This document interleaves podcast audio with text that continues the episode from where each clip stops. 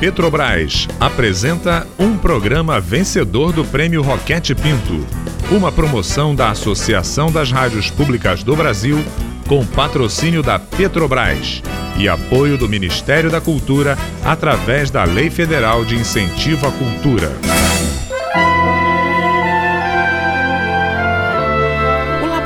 aberto de interatividade da UFSCar, tenho o prazer de convidá-los para ouvir, a partir de agora, a radiodramaturgia Verdades Inventadas. Liberte sua imaginação e abra seus ouvidos para participar das aventuras de Laura e de suas experiências imaginárias.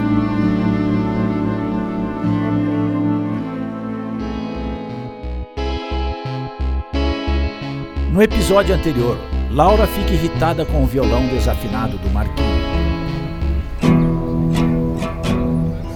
Ah, mas tá ruim ainda porque eu não sei afinar, né? Marquinho, faz assim, ó.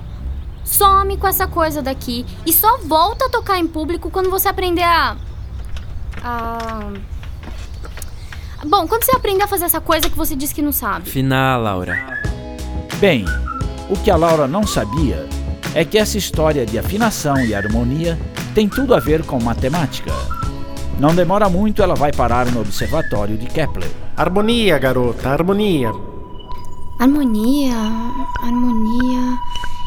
Já sei, você deve ser o Mozart ou como é que ele chama? Beethoven. Alguém do tipo? Desculpe decepcioná-la, mas não sou nenhum destes. Aliás, nem sei quem são. Meu nome é Johannes Kepler e sou matemático e astrônomo imperial. Kepler então começa a explicar para Laura sobre as relações matemáticas da música e sobre as descobertas de Pitágoras, até que começa a explicar a natureza dos sons. E todo som nada mais é que uma onda que se propaga com uma determinada frequência, ou comprimento de onda, se preferir. Pois bem, quando conseguimos juntar duas frequências que concordam entre si, ou seja, são consonantes, temos um som agradável, alcançamos a harmonia já, se juntamos frequências que não combinam, temos um ruído. Tá entendendo, Marquinho? Ruído. Então, Laura, você não vai me perguntar onde é que entra o Pitágoras e o monocórdio? Nossa, você já tá começando a me conhecer, hein, seu Kepler? Era isso mesmo que eu ia perguntar. Pois bem, o Pitágoras percebeu que quando ele pressionava a corda exatamente no meio do seu comprimento e a fazia vibrar, quer dizer, tocava a corda, a nota resultante era a mesma da corda tocada livremente. Ou seja, se a corda solta fosse um Dó, a nota produzida a partir de sua divisão ao meio também seria um Dó, só que mais aguda do que a primeira. Como assim a mesma nota, só que mais aguda? Ah, eu acho que eu sei isso, Marquinho. No seu violão, por exemplo, tem duas cordas que emitem a nota Mi, a primeira e a sexta. Só que a primeira é mais fina e assim a nota Mi que ela emite é mais aguda que a nota Mi da sexta corda. Como você sabe disso? Ah, foi meu avô que me disse outro dia. Bom, voltando ao Pitágoras. Isso, voltando ao Pitágoras. O que ele fez foi testar as várias divisões possíveis da corda. Como no caso do Dó, em que quando dividida ao meio, a corda emite um outro Dó, só que mais agudo.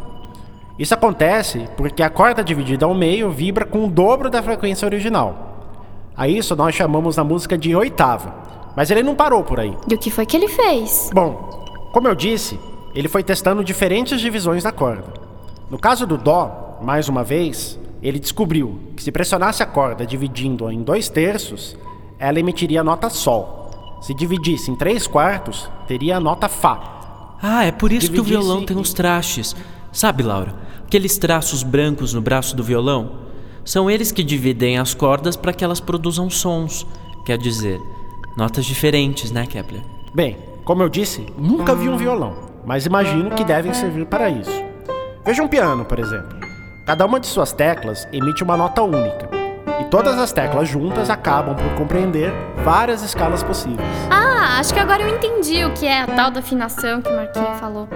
A gente afina o instrumento para que ele imita certinho cada uma das notas, quer dizer, para que elas soem de forma consonante.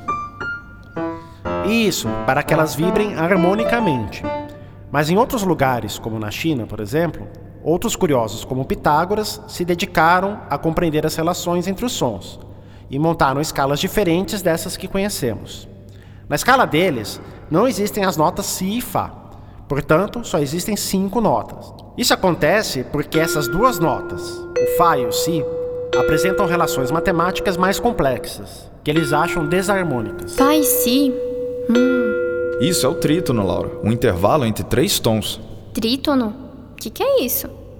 Aliás, quem é você? Eu sou o Heitor Villa-Lobos. Muito prazer. Você entendeu o que é o trítono? Eu confesso que ainda é tudo meio confuso. Eu nunca estudei música e não sou muito boa em matemática. Bem, um exemplo de trítono ocorre na junção das notas Fá e Si. Perceba que quando elas são tocadas conjuntamente, parecem um tanto dissonantes. Não dá uma sensação de tensão? Verdade. Essa tensão causada pelos trítonos rendeu-lhes o nome de diabo na música da Idade Média. Agora, se sairmos do trítono, que é tenso, e escorregarmos para suas notas vizinhas, o Mi e o Dó,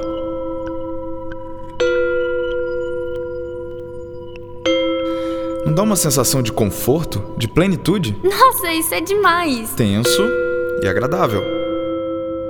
Um grande compositor chamado Bach percebeu isso e revolucionou a música. Alternando esses trítonos, essas expressões de tensão, com outros conjuntos, só que consonantes, ele alcançou uma música que foi além de qualquer coisa imaginada até então. A música poderia nos contar uma história, poderia nos levar do inferno ao paraíso em um único compasso. Eu já tinha ouvido Bach antes, mas eu nunca soube disso. Agora ficou muito mais legal ouvir música clássica. Pois é, Bach descobriu o que eu chamo de linguagem cósmica da música. Foi pensando nisso que resolvi compor as Baquianas brasileiras, inspiradas pelo Bach e, ao mesmo tempo, sendo uma homenagem a ele. Essas músicas são lindas. Você tá coberto de razão quando diz que a música conta uma história pra gente. Fico feliz que tenha entendido, Laura. Mas e o Kepler? Cadê ele? E cadê o Marquinho? Fique à vontade para ir onde quiser. Talvez a música possa te levar de volta para lá. Face, face, face. Como vocês podem ver e ouvir, a matemática está em tudo. Absolutamente tudo. Inclusive na música. Ah, os trítonos também são pura matemática. Ah, menina, não me fale desses intervalos. Você está em uma época estranha, onde o que não é compreendido direito pode te levar para a fogueira. Assim como a insistência no sistema de Copérnico tem me causado alguns problemas, assim como para o Galileu. Ah, o Galileu! É verdade, o Newton me falou sobre você e sobre esse tal de Galileu. Não conheço esse Newton, mas o Galileu, apesar de não responder muitas das minhas cartas, tem feito um bom trabalho ajudando na nossa compreensão sobre o cosmos, ajudando a tirar a Terra do centro do universo. Ele também é astrônomo, como o senhor? Ou é matemático? Isso, astrônomo e cientista natural. Deixa eu jogar algumas folhas de bálsamo na lareira. Esse ar seco está me matando. Lá vai hipocondríaco de novo. Será que a gente conta para ele que a gente já sabe que a Terra não é o centro do universo? No seu tempo, sim, garoto. E graças aos nossos esforços. Aqui, neste meu tempo, como disse antes, só em falar sobre esse assunto arriscamos nossas cabeças.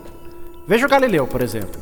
Falastrão daquele jeito ainda acaba por arrumar confusão. É verdade, o Galileu ainda vai passar por poucas e boas por causa das coisas que ele escreveu. Mas sabe que eu ainda fiquei com uma dúvida? O que é que a astronomia tem em comum com a música? Ah, achei que ninguém ia me perguntar. Do meu ponto de vista, absolutamente tudo. Tudo, meus pequenos. A harmonia. Assim como Pitágoras, eu acredito na existência de uma harmonia que rege toda a natureza. Pensem comigo. Se a música é regida pela matemática e essa mesma matemática rege toda a natureza, então a natureza também é música. É harmonia. Tá, mas você ainda não falou sobre astronomia. Claro que falei. Os astros fazem parte da natureza, concordam? É, concordo sim. Então o que faço eu como um astrônomo se não tentar descobrir a matemática que rege esses astros? Sabendo que a matemática é música, tento ouvir a canção executada por esses astros. Tento ouvir a música das estrelas.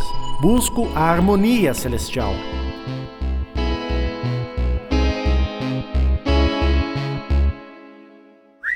Como se já não bastassem a música e a matemática. O tal do Kepler resolveu falar de astronomia também.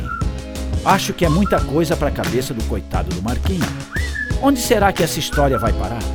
Confira comigo no próximo episódio.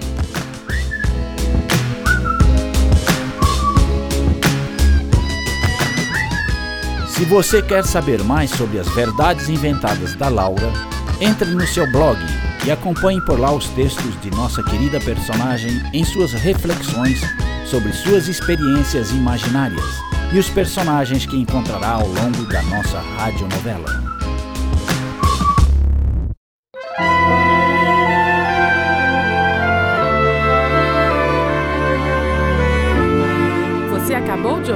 Mais um episódio de Verdades Inventadas, rádio dramaturgia produzida pelo Laboratório Aberto de Interatividade da UFSCar, com apoio da Rádio Fiscar e da Fundação de Apoio Institucional ao Desenvolvimento Científico e Tecnológico FAIO Fiscar.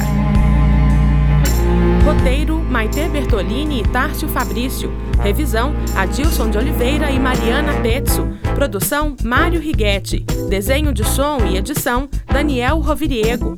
Direção: Maite Bertolini e Mário Righetti. Larissa Cardoso é a Laura. Matheus Chiarati é o Marquinho. Norberto Carias faz a voz do narrador e grande elenco. Saiba mais sobre as experiências imaginárias de Laura visitando o seu blog viagensdalaura.wordpress.com.